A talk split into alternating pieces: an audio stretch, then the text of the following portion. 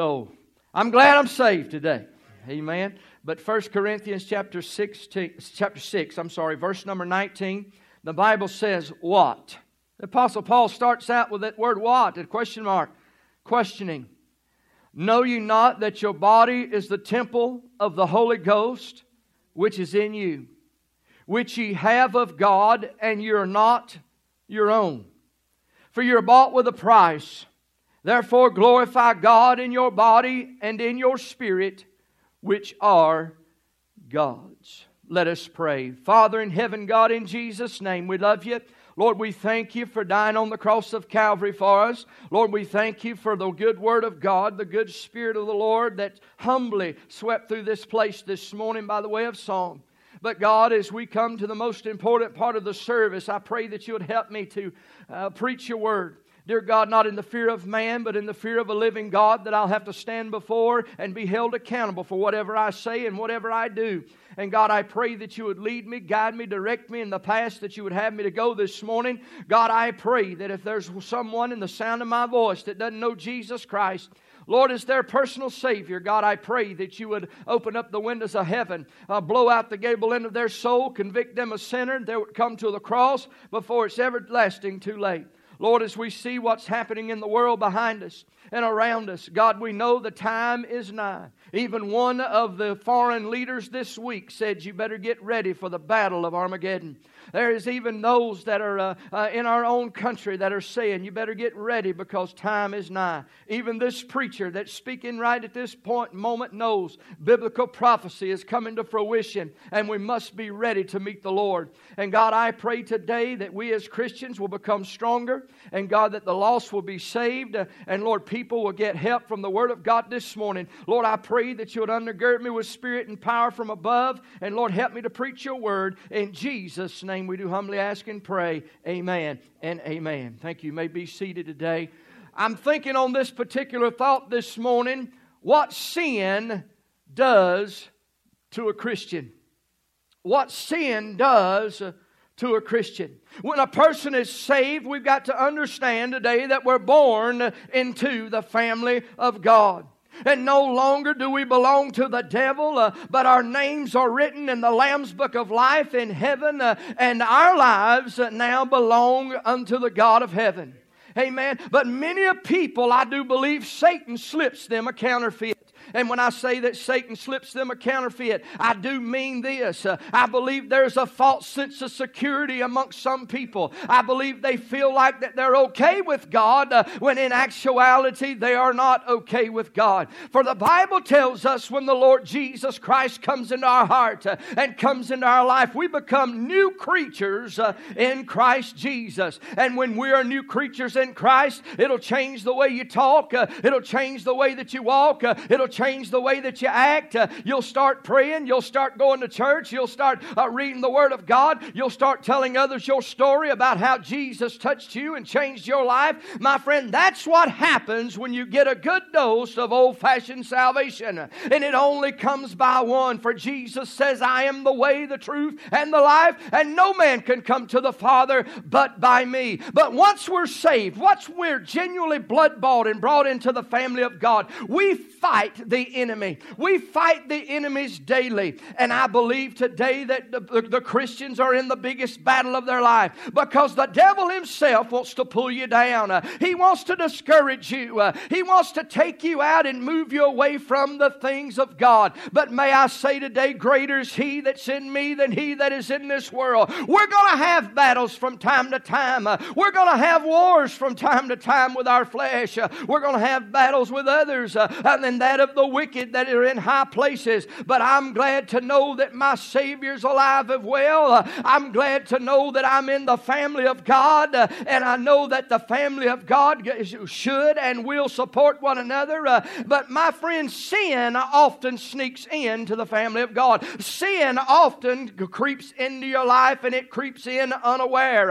I'm speaking to every Christian that may be listening this morning because this is important. Just because you're saved doesn't doesn't mean that you're free from sin. We've got a lot of things that we carry around with us that weigh us down. It may be hatred. It may be jealousy. It may be baggage of some sort that is sinful in the eyes of God. And I'm not even named some of the grotesque sins of the flesh today that Christians tend to get tied up in. Listen, I don't want it to be all about my flesh this morning. I want it to be all about the Lord Jesus Christ and His saving grace, because I know whom I serve, and I know that my Redeemer lives, and I know that He is the one that can answer our prayers. He is the one that can change our lives. He is the one that can reach down and touch the sick, and I still believe that He raises the dead. I believe in that good God of heaven. But what does sin do to a Christian? Number one, sin separates us from the fellowship of God. The Bible tells us in Isaiah chapter number 59 and verse 2, "But your iniquities, that sin, have separated between you and your God, and your sins have hid His face from you, that He will not hear." And now listen, I know there's many a times when you're saved, you go through valleys, you go through trials, you may go through some troubles, and you begin to feel like that God's left you. May I say, if you're genuinely bought by the blood of the Lord Jesus Christ today, He said, "I'll never leave you and I will never forsake you." Oh, but preacher, why do I feel the way that I do? Why do I feel like God's a million miles away? Have you ever thought that you're the one that may have moved away from God? Because that's what happens sometimes. And it's the iniquity in our life, the sin in the Christian's life will separate us from the fellowship of God. All of a sudden you become bitter. All of a sudden you become nasty. All of a sudden you become to a point to where, when I say nasty, we can be nasty with one another sometimes.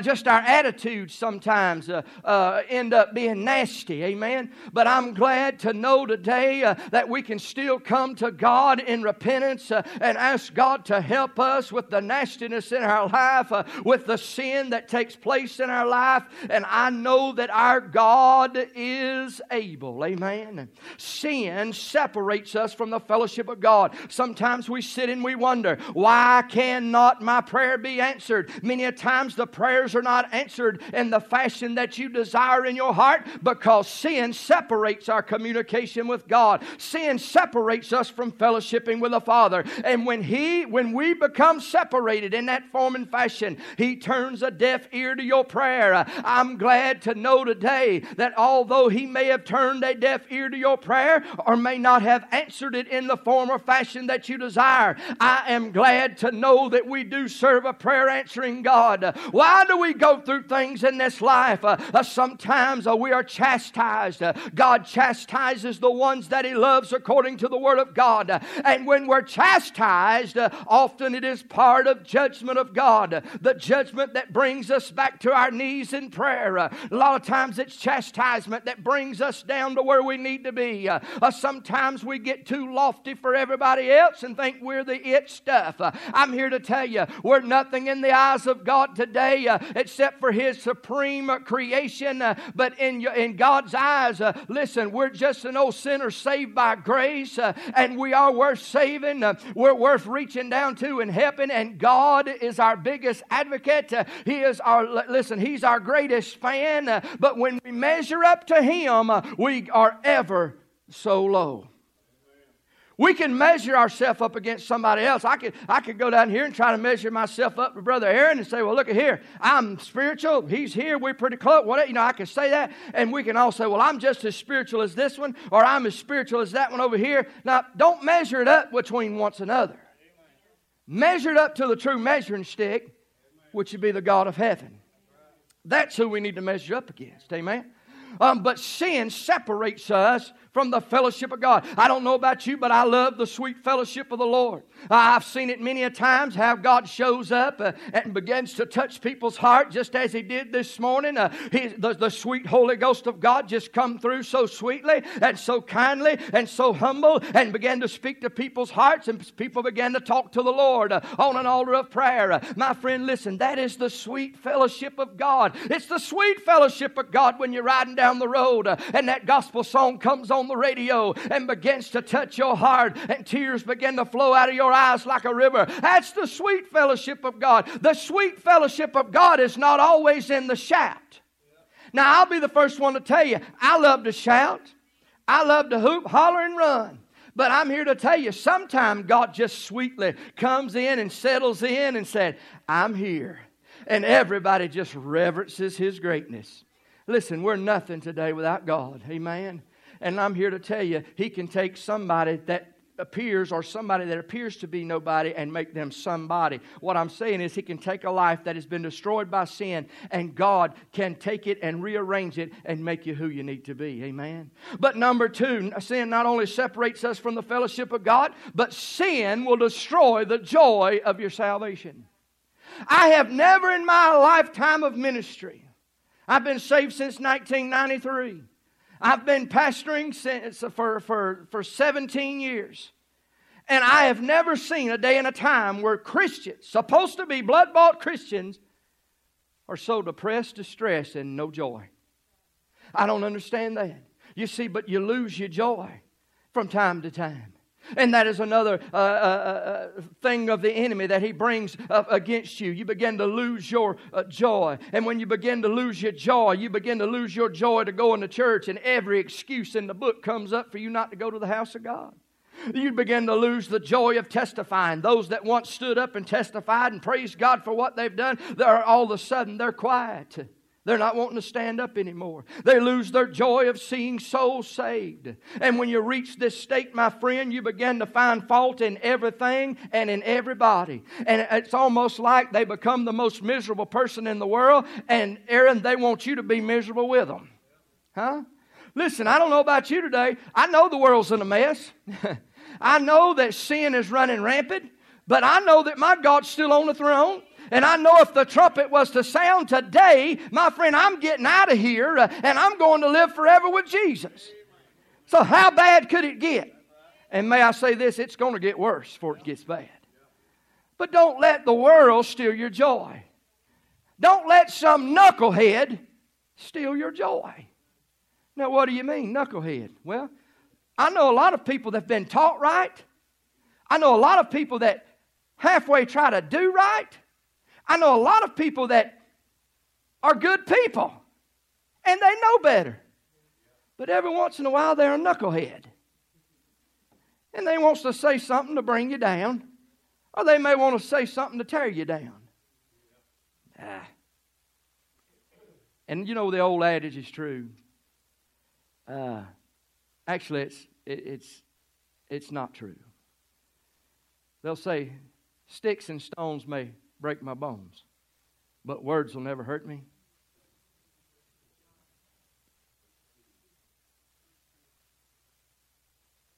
The tongue is sharper than a sword.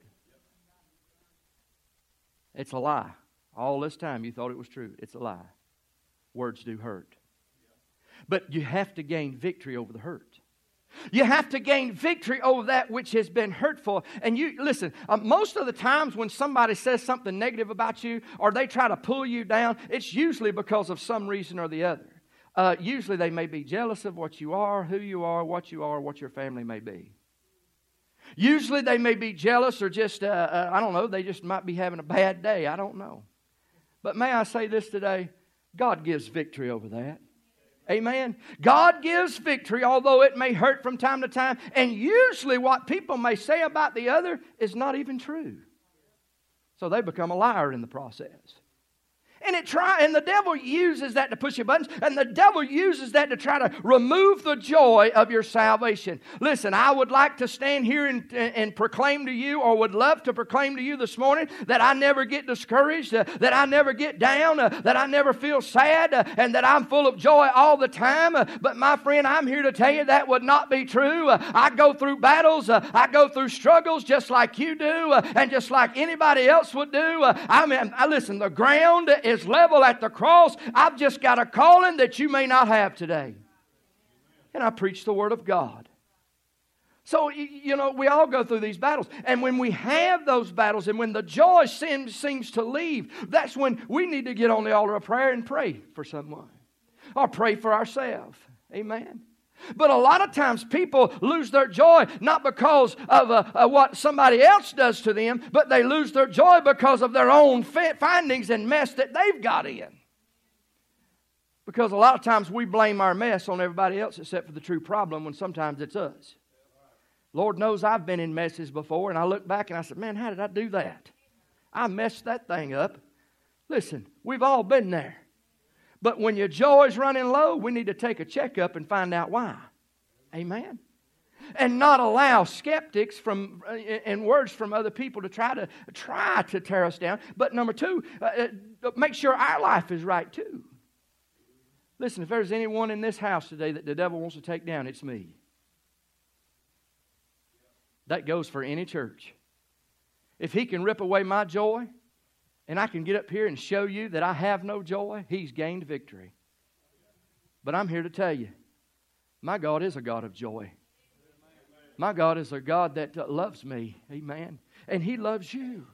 Sin will destroy the joy of your salvation. But number three, sin will bring the chastening hand of God. We talked about the chastening hand of God just a few minutes ago. In Hebrews chapter 12 and verse 6, the Bible says, "For whom the Lord loveth, he chasteneth, and scourgeth every son whom he receiveth." Folks, when we get whipped because of disobedience and unwillingness to confess our sin, the chastening may be the sickness, the chastening may be the disappointments, the chastening may be the trouble, the chastening may be the financial loss. It comes your way one way or the other. God has a way of getting our attention.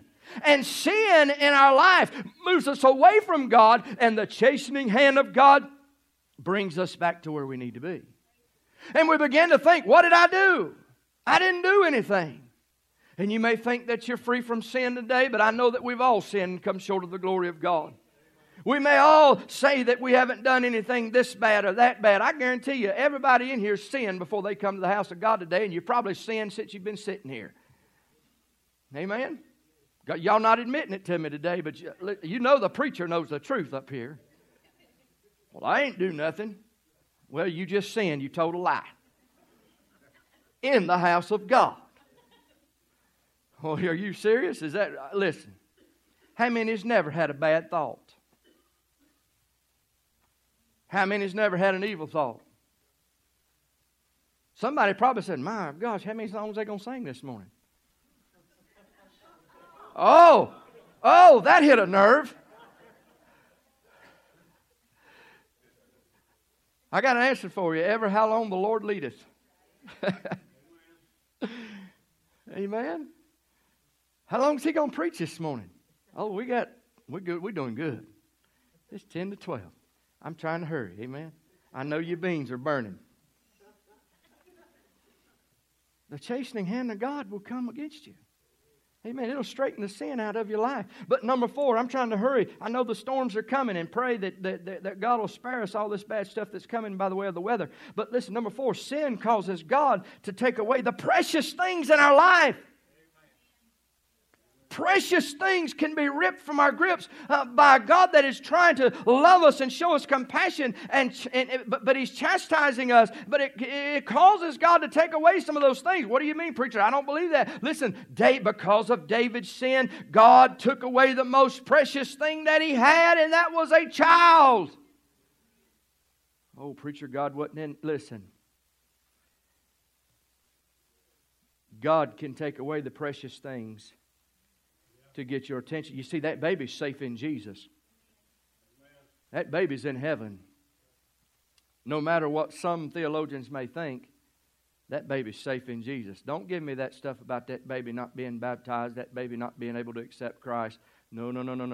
That baby hadn't reached the age of accountability. That baby has no even thought of this world hardly, except it's wanting something to eat and wanting to be cleaned up. Let me say, that baby's safe in the arms of Jesus. But David had to be brought back to a place where he could go and be reunited. And if you remember correctly, David, in the scripture, David was crying over that baby the whole time the baby was sick. David was crying and that he was weeping. But when David left the scene, when the baby had passed on and David moves away from the scene, he's rejoicing. Why is he rejoicing? Because he's going to see that baby once again. And all of that baby's splendor and all of that baby's glory in a place called heaven. You know, it really irks me the way people would mistreat a child, a tiny little baby, because there's so many people that want children that can't necessarily have children. When we were in Alabama this week, we had a great meeting a couple of days there with the pastor and his wife. And I told this in Sunday school. I believe if anybody received help in this revival, it was the pastor and his wife, because they were holding on to so many things. They were up Wednesday morning till 3 o'clock talking about Tuesday night's message. I preached on throwing Jonah off the boat. I preached it here not too long ago. And they were talking about how they were holding on to things of their life that was hindering them spiritually. One of the things that the wife was holding on to was she wants a child so bad. She's had like 3 or 4 miscarriages. The doctors are saying that she can't have a child. And she kept holding on to that, and it was robbing her of her joy, and it was robbing her of the things that she wanted to do in life. But she said, "Preacher, I found victory today. I throwed Jonah overboard." And you know where that wound up to Wednesday night? It wound up being me and the elders of that church gathering around that preacher and his wife, anointing them and praying that God would give them the desires of their heart. They want a child. Someone asked me one time, would you pray that we adopt? We want a baby so bad and we can't have a baby. Would you pray that we adopt? I said, I'm not praying that you adopt a baby. I love adoption. Adoption's needed, and that is a great thing. Don't take me wrong. But what I did say was this. I said, what you need to do, I said, I'm not going to pray that you have an adoption, but I will pray that the Lord give you a child. I remember when we were looking to build our home and we were looking for some property, and the lady that was helping us, she was unchurched. She didn't belong to a church anywhere. I began to pray about the property, and then she began to share her heart with me one day, and she began to say, preacher, me and my husband, we want a child and we can't have one, and the doctor says we can't have a child, and I don't understand why. And she began to break down, and she began to weep, and she began to cry. I said, let me tell you something. I said, first of all, we need to get things right with God yourself, and then let's try to ask God to help you to have that child. And you know what happened? We came in here in church. I can't believe it was, I remember if it was a Wednesday or a Sunday. We began to pray. I mentioned her name, and nothing that I did, nothing that you did, but we called on the God of heaven. And it wasn't 2 months later she called me and she said, "Preacher, we're having a baby. Thank you for praying." If God could do it then, He could do it for that preacher in Alabama and his wife. Amen. But sin comes in and takes away the most precious things from time to time in us. But number 5, sin can bring a premature death. God's patience becomes exhausted. He turns us over to the devil for the destruction of the flesh. Folks, if one does not mind God and repent of the chastening hand of God, they continue in sin, and there'll be a time when God signs their death warrant and they fill a premature grave. The Bible says in 1 Corinthians 5:5 to deliver such and one unto Satan for the destruction of the flesh. See, the solution to sin in a Christian's life this morning is 1 John chapter 1, verse number 9. If we confess our sins, He is faithful and just to forgive us our sins and to cleanse us from all unrighteousness. We began to think, we began to ponder the Scripture. Folks, listen, we think about the unpardonable sin, one of those that would sin against the Holy Ghost. The Bible says there's no forgiveness in that unpardonable sin, sinning against the Holy Ghost. We think about Proverbs 29:1. He that being often reproved hardeneth his neck shall suddenly be destroyed, and that without remedy. Sinning away their day of grace. What I'm trying to say is God will knock for the last time. We are invited into salvation. I'll get saved when I get ready. No, you won't. You'll get saved when God invites you to be saved. And when we're invited into salvation, we know that the Spirit of God is dealing with our heart. We know that the Spirit of God is pulling at our soul and our heart and our mind, and we're under conviction, and we're feeling like, I've got to get out of this place, or I've got to get saved, or I've got to run the other way. God will let you run the other way. But there'll be a time when God knocks and knocks and knocks and you're not responding, and you turn, listen, He turns you over to a reprobate mind and He no longer draws you. I'm here to tell you, you're in serious trouble today if that's you. I don't want to cross one of God's deadlines today. I don't want to be caught off guard in the sins of this world. Sin separates from the fellowship of God. Sin destroys the joy of salvation. Sin brings the chastening hand of God. Sin causes God to take away many of the precious things in our life. And sin can bring a premature death. Ask those that have been there. Ask those that decide to get behind the wheel intoxicated. And the intoxication part is bad enough and sinful enough. But they go get behind the wheel and they kill some innocent child. Or they kill some innocent person. And isn't it crazy that always the one that loses their life is the one that was trying to do right? And yet it was that one that was hopped up on dope or drugs or alcohol that comes away with not even a scratch. It's always the good guy that went down. Or the precious little girl that lost her life undeservingly. How do you deal with things like that in your life? Folks, bad things happen to good people. Bad things happen to good people. But let me tell you this. Our God is still able. Our God is still able to take care of every sin.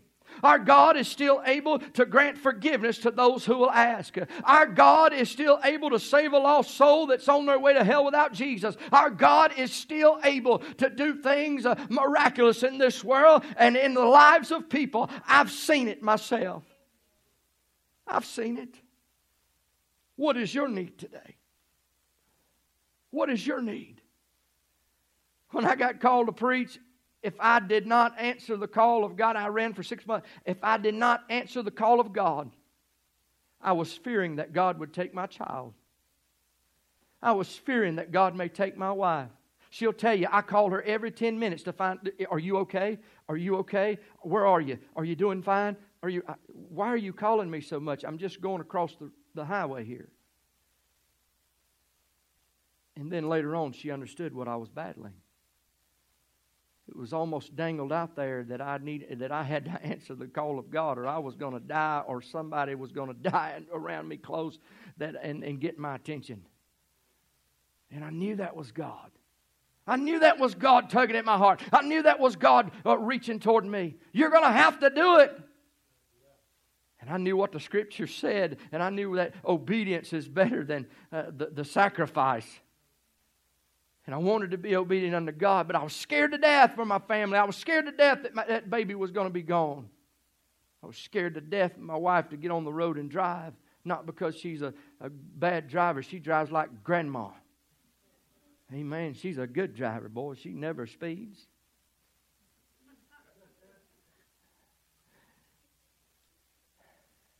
Some of you seen her going down the road, you know what I mean. Because you'll wave your hand at her and she's like, she never gets her eyes off the road. But my point is this today, church. I was fearful of that. And when we're disobedient to God, you ought to be fearful. You ought to be fearful. When we've got sin in our life, unconfessed sin in our life, we ought to be fearful. Because some things could happen to the saint of God. And be in the will of God that we may think is horrible. But God has not appointed us to wrath. But I believe God has appointed us to be obedient. I'm going to ask Sister Pam to come around and play the piano. I want you to stand across the building today. I hope the Word has helped somebody today. Whatever your need may be today, this altar's open. Our policy is nobody prays alone. If you see somebody praying, go pray with them. It's okay. It's good to have encouragement. Someone come up and pray with these guys. Nobody prays alone. We don't want you to pray alone. We want to be compassionate. We want to show the love of God. We want to be compassionate with one another. But as we pray, if you've got a need, you come. You may be here lost, don't know Jesus as your Savior. He'll save you. You may be here, you've been saved, you're out of God's will. 1 John 1:9 is for you. Ask the Lord to come, forgive you of your sin. You may have another need in your life. Whatever it may be, God's got the answer. As these are already praying, Father in heaven, God, in Jesus' name, we love you. Lord, I thank you for Jesus. Lord, I pray that you do the office work in the hearts of the people around this altar already. Dear God, you give them help from heaven. Lord, help us to be obedient unto thee. In Jesus' name we pray. Amen and amen.